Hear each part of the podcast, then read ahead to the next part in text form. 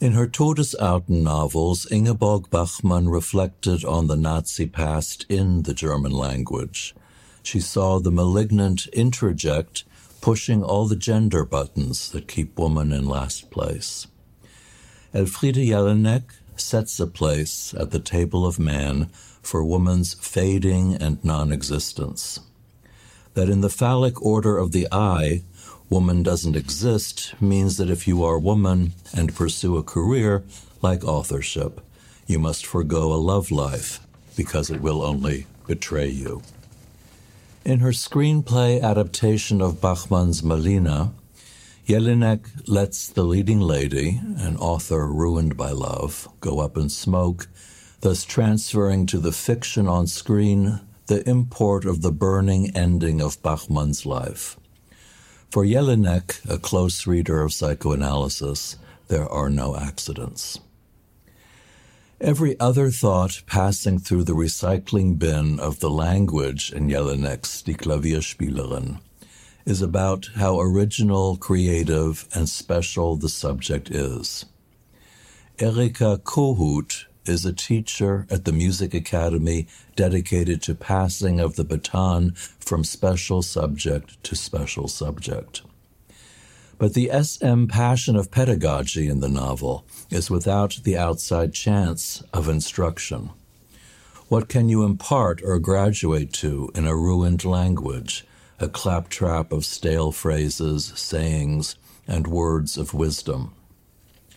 Only someone whose language sense is damaged, only a journalist or a failed journalist, an academic, could mistakenly read the peristaltic reversal of originality as a narrative of perspectives and psychologies.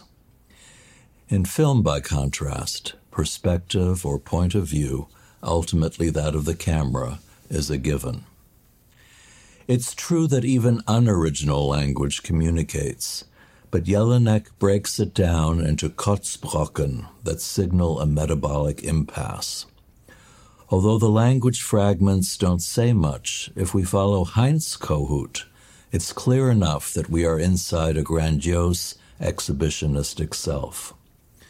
But rather than calibrate the narcissism of the self, the novel keeps rewinding it around a rewounding. In the background of Kohut's essay, the big picture of aberrant narcissism, unchanneled by early maternal mirroring, belongs to the recent past of National Socialism. The suppressed but unmodified narcissistic structures become intensified as their expression is blocked.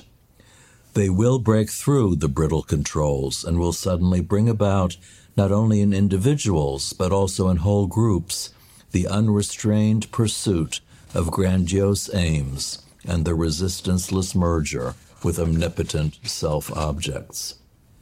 I need only refer to the ruthlessly pursued ambitions of Nazi Germany and of the German population's total surrender to the will of the Fuhrer to exemplify my meaning.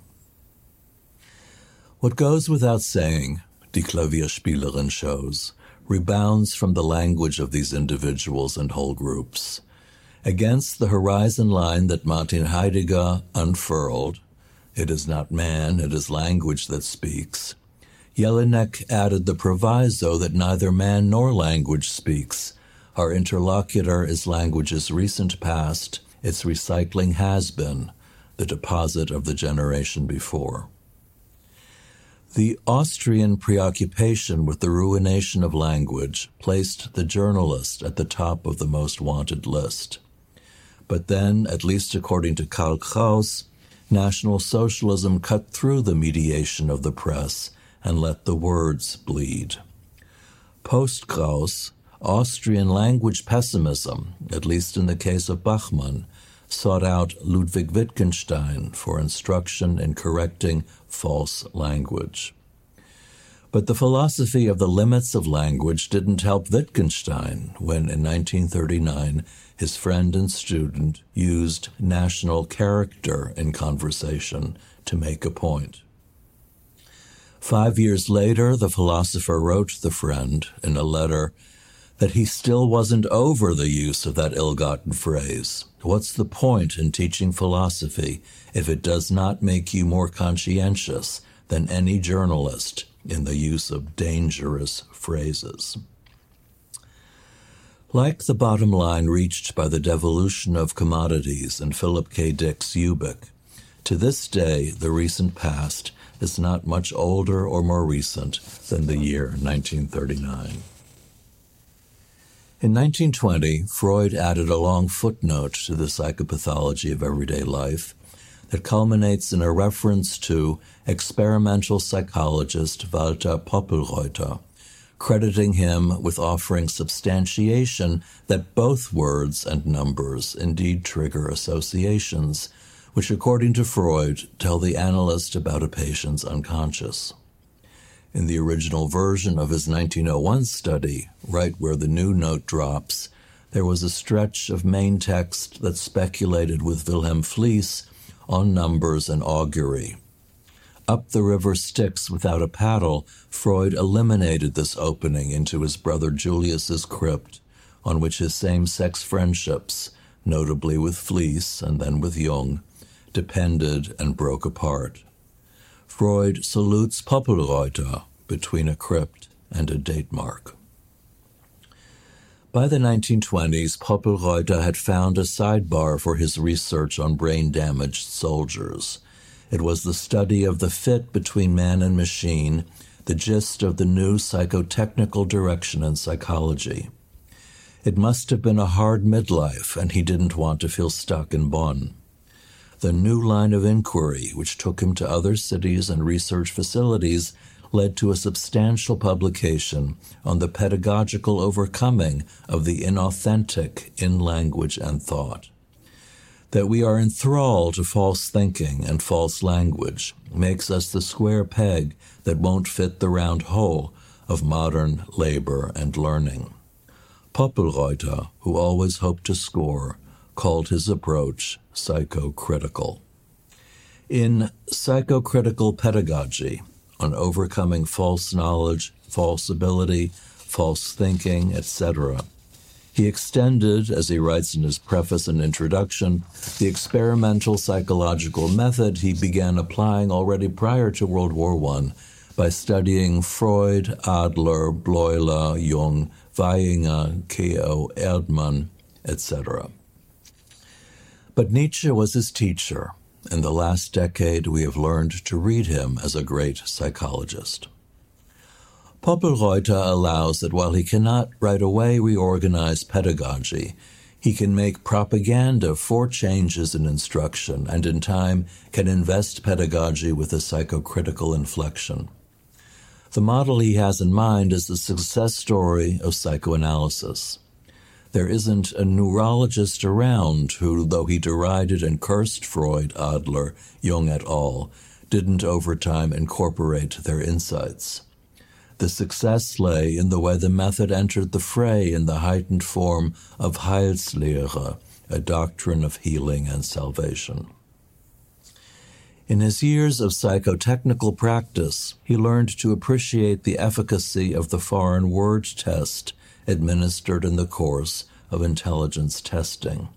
It shows that a person can use a great many words and concepts such that he has a consciousness of knowledge without, however, really possessing an exact knowledge. Homogeneity is often defined as a type of sexual aberration, and the autodidact as a self writer. But he who pulls back and admits he doesn't know the meaning of a word is not a culprit of false thinking, but on the contrary represents true thinking. Psychocritical education of the will counters the tendency to be content with near misses while carrying out tasks. All human performance, especially when in the company of others, stands under the aegis of self promotion and self esteem. That's why Poppelreuter objects to Eugen Bleuler's attribution of autistic thought to the schizophrenic and fantast or dreamer. Already at the start of these observations, I warned against viewing the true accomplishments as normal and, in contrast, the false accomplishments as abnormal. Biologically speaking, the reverse is the case. Poppelreuter, who in 1920 shared the placement in Freud's footnote with Bleuler, rejects the autism metaphor as pathologizing mistakes, since the fake thinking he does want to remedy is not an aberration, but the biological norm. Language pessimism means being disappointed in a fiction. Insuperable ambiguity results only when a linguistic expression is taken out of its biological situation. An immensely large component of imprecise knowledge is biologically necessary. But a person should know which knowledge must be precise and which can remain imprecise. There is language that serves science and seeks the truth, and there is language that we use as a tool for solving life's tasks. This latter strain, Poppelreuter identifies as dialectical thought or combative thought, which is not the same as false thought. Just the same, if there is false cogitation in dialectical or polemical thought, then that's because in combat, every means is justified, in particular the exploitation of imprecise knowledge. With the exception of the study of mathematics and the natural sciences, what crosses our minds is dialectical thought. For the practice of pedagogy today, however, Poppelreuter would like to see a skeleton of fundamental knowledge securing the main concepts, letting everything else remain cloudy. Physics must be basic knowledge incorporated inside the psyche soma like the alphabet. In the classroom, there must be then for every branch of knowledge two textbooks the elementary book or skeleton key, and an accompanying book of illustration. False understanding also arises from a zooming in on one meaning of a word that in fact extends through a constellation of various meanings. Poppelreuter's example here, which recurs throughout his study, is Konzentration. Narcissistic rage, being fit to be tied, is a kind of concentration or concentrate. Beginning in 1930, when a younger colleague, Otto Loewenstein, was made full professor in record time, Poppelreuter succumbed to envy. While on repeated leaves of absence pursuing his new line of psychotechnical or psychocritical research, the institute he established in Bonn for the treatment and study of brain injuries was no longer in use. But when the university handed over the building to Loewenstein for a new institute dedicated to the treatment and study of psychically abnormal children, Poppelreuter, an associate professor, immediately waged a campaign to get it back. Revenge made him join the Nazi movement. He was a social democrat beforehand. Loewenstein was a Protestant convert but in the biological situation of the Nazi ideology, Jewish enough. In 1933, Poppelreuter arranged for a brigade of SA brown shirts to invade the Children's Hospital, hand the address back to him, and drag his arch rival in chains through the streets. But Loewenstein was warned by phone and got away. Poppelreuter was left behind, railing and roiling. His Nazi opportunism was never enough. The ruthlessly pursued ambitions of his grandiose self were not merged with Nazi aspirations, nor was he able to surrender to Hitler as his omnipotent self object. We are accustomed to the sorry claim that the Germans didn't know about the Nazi crimes.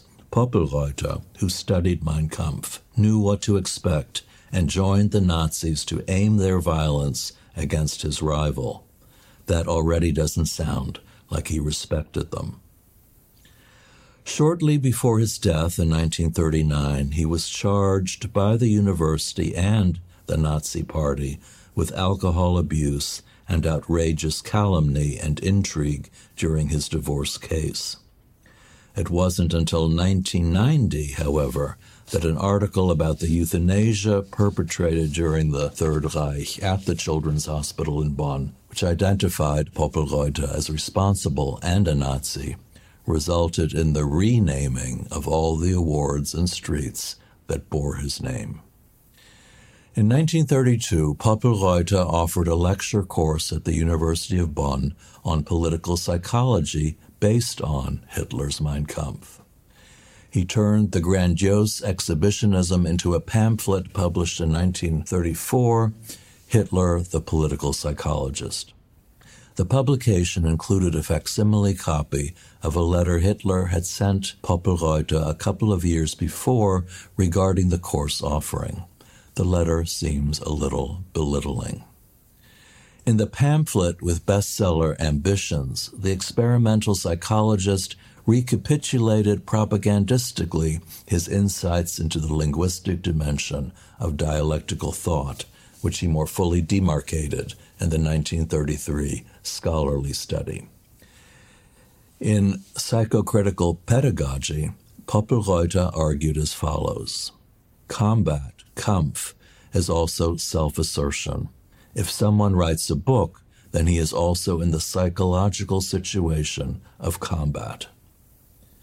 Even the phrase, that unit of journalistic influence Austrian language pessimism singled out as Exhibit A, which is essentially not referential in content, is recommended by the very contentlessness of its words as a weapon in the Lebenskampf. In the pure fight for, with, and of words, many people connect different senses with the same word and thus engage in the combat of false against false. In the 1934 pamphlet, Poppelreuter makes big claims for Hitler's untenable coupling of national and socialism, which evacuated their separate meanings, masterfully taking Marxism out of the equation with socialism. While the official discourse of Blut und Boden was the address of the middlebrow milieu of talking heads, the bulk rate of Nazi language relied on the talk that walked the streets of Berlin before marching down the ranks of total mobilization.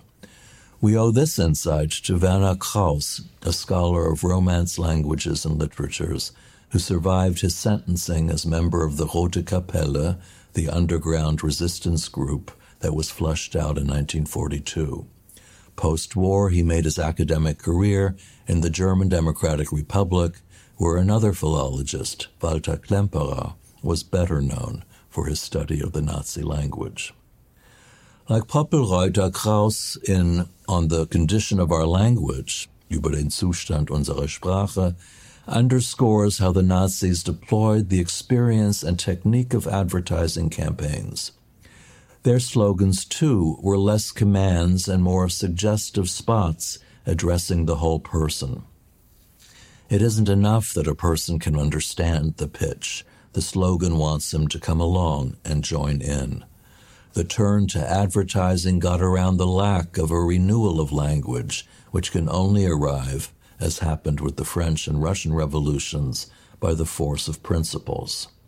Mussolini's unprincipled slogan that all ideas are possible meant that the ideas don't match reality, but exercise certain effects which are worthy of consideration only as means to his political ends. Advertising regulates the use of a product independently of the needs of the consumers, suggestively circumventing judgment via ubiquitous slogans which strike the attention span like bolts of lightning, riveting it to a random point. The sloganeering that was directed with the expertise of a public relations impresario to match each new situation didn't constitute a new, real language. Only the slang of the foot soldiers came close. What thrilled the youth was the ice cooled romanticism of the technological adventure.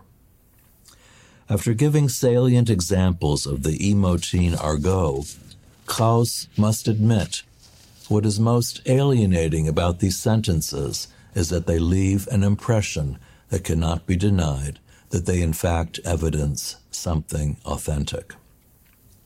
In contrast to the language in countless speeches and brochures, advertising the Thousand Year Reich, this slang was free of illusion. Any teen idiom is quickly dated, but like poetry, it preserves innovation in language, which otherwise is extinguished the moment it succeeds. The metaphorical argot establishes identities through the juxtaposition of known conditions. Since both remain separate in consciousness, the effect of the metaphorical turn of phrase is like that of an inside joke. The secret handshake discourse binds its native speakers within the community it actualizes. It is a language for initiates only, who are protected against an unwelcome following or understanding. The reverse image of Goebbels's community of the oath, this conspiratorial slang milieu of the soldiers, spoke to the deracinated who have nothing more to expect from life than the provisions provided on the journey into annihilation or survival. Although German culture was one of the central stations for the arrival of the teenage already in the 18th century, and the teen fan fluidum and continuity shot is in our faces when we watch the Nazi movement getting into pictures. A teen culture of innovation appears spectacularly missing from the post war German language world. D.W. Winnicott's passing thought that Nazi Germany pitched and tossed teen turbulence by elevating youth to the status of superego elucidates this genealogical conundrum. We midlifers and expiration dated parents, Winnicott admits in 1964, might also be tempted in the face of teen acting out to try out the holding cell of a total solution. Taken out of the Hamletian context of the death wish and its rebound as haunting and suicidality, however, the pacified teen age foregoes the important factor of immaturity, the inoculative proximity passing through adolescence to a more fixated psychopathic tendency, the near miss that gives the teen creative license. The in group member sent a superego to the front of the line of total war mobilization in time could not but fall short of innovation. While it was happening, however, the lingo could still be used in memoriam of the cryptolects, New Start, and art in teenage slang. Es rasseln die Ketten, a line from Franz Schubert's Im Dorfe, which we hear like a tagline sung often enough in Haneke's movie, La Pianiste, to memorize it, advertises to be sure the idyll at breaking point of Erika's own self isolation, but also reaches back to a Nazi marching ballad. The text that Norbert Schulze set to music in 1941 is attributed to an unknown foot soldier in the Afrika Korps. Es rasseln die Ketten, the line floating up from the sleeping village, waking up in earshot of the barking chained dogs, refers in the marching song to the clanking mobility of tanks and weds a new spirit of animism to technologization. Mickey Mouse, Benjamin writes in 1935, walks down this aisle to model a new barbarism.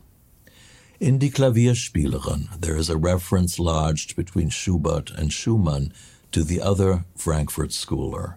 Adorno's 1928 Schubert essay reads in the depraved afterlife of the composer's music, its recycling in medleys, a constellation disclosing the music's truth and history. For the Adorno of Notes on Kafka, as in the language of Jelinek's novel, such upbeat messages are bottled up without outlet because what happened to Im Dorfe in 1941 doesn't stay there.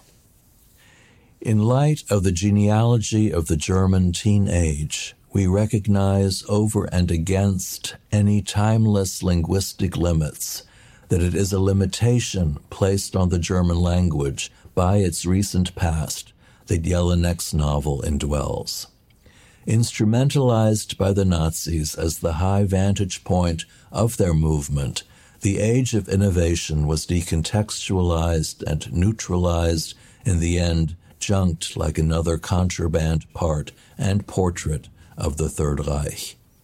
In 1991, during the run of the reconstructed degenerate art exhibition at LACMA in California, high school students on a class trip often didn't advance beyond the introductory gallery where clips from Riefenstahl movies were shown for the historical record.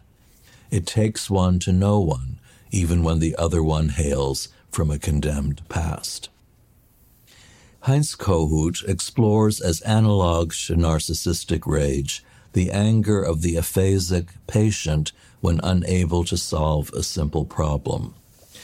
His rage is due to the fact that he is suddenly not in control of his own thought processes, of a function people consider to be most intimately their own, i.e., as a part of the self. Because the unseeable thought processes coincide with our very self, a defect in the realm of our mental functions is experienced as loss of self. Anyone can make a slip of the tongue, but when it happens in public, our immediate tendency is to accept its unconscious significance right away, while forever denying any loss of control. Who cares what unconscious wish or fantasy stands revealed by the sudden incapacity to find the right word? It is the exposure of the lack of omnipotence in the area of one's own mind that can make us react with a full spectrum of our emotions, controlledly but not necessarily restrainedly. Not guilt, then, but shame and rage are felt over a defect in the realm of the omnipotent and omniscient grandiose self. Our inability upon making a lapsus in public to admit to a breach in our omnipotence as responsible for false language and false thought, which is why Poppelreuter guides his test subjects toward acceptance of their biological limits in language before instructing them in how to improve their performance. Ulrike Ottinger intervened in the impasse that Die Klavierspielerin indwells when she directed the premiere of Jelinek's play Begierde und Fahrerlaubnis, Desire and Driving License. The text is a pornography that gets a rise out of the prefab language Jelinek lifted from ready-made novels of arousal. Ottinger projected the text on a backdrop screen while in the foreground she directed a deaf mute actress in conveying the phrases in official sign language.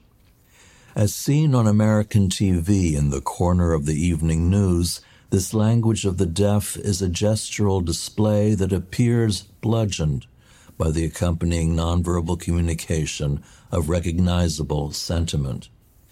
But what appears as eccentric and overly emotional is in the service of disambiguation and communication. To the initiated, every raised eyebrow or tilt of the head communicates meaning unambiguously.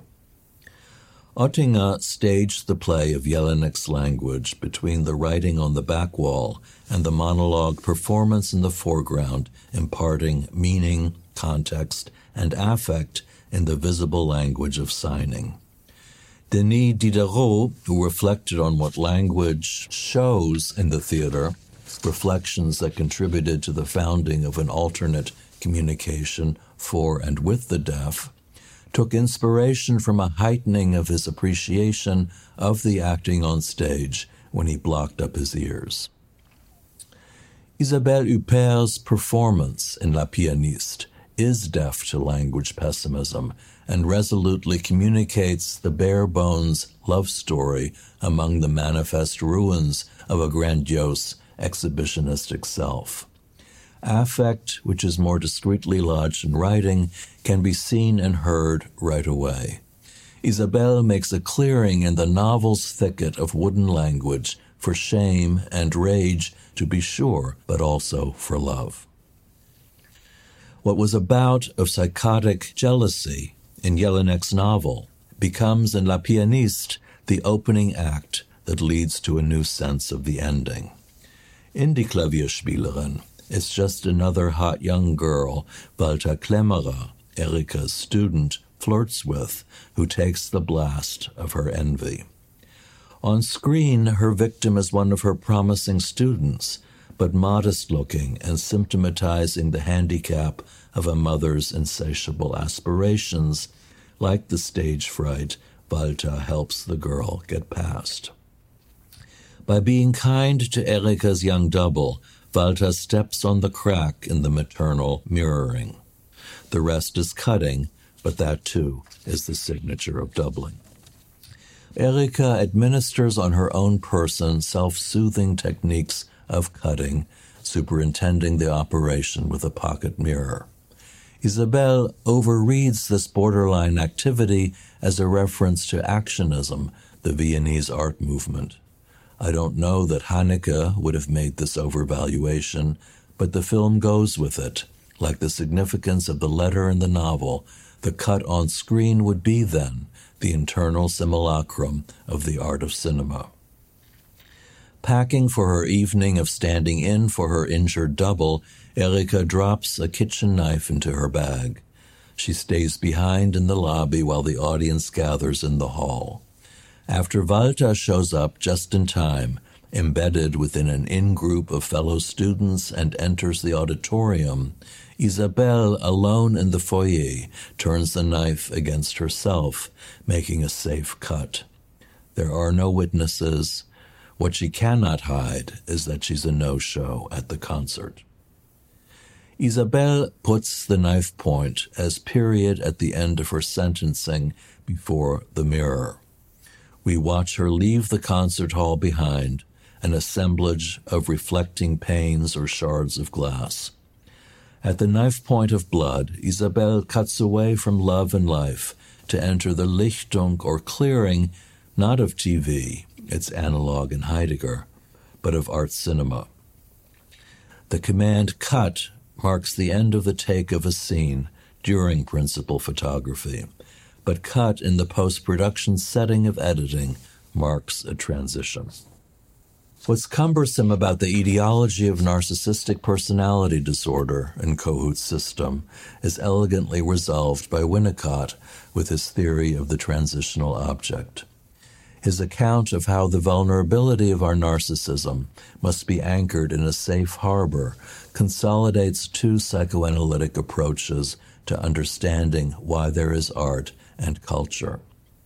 First, there is sublimation, the big misunderstood, which in the big picture saves from sexual repression the energy it reserves for cultural and scientific pursuits.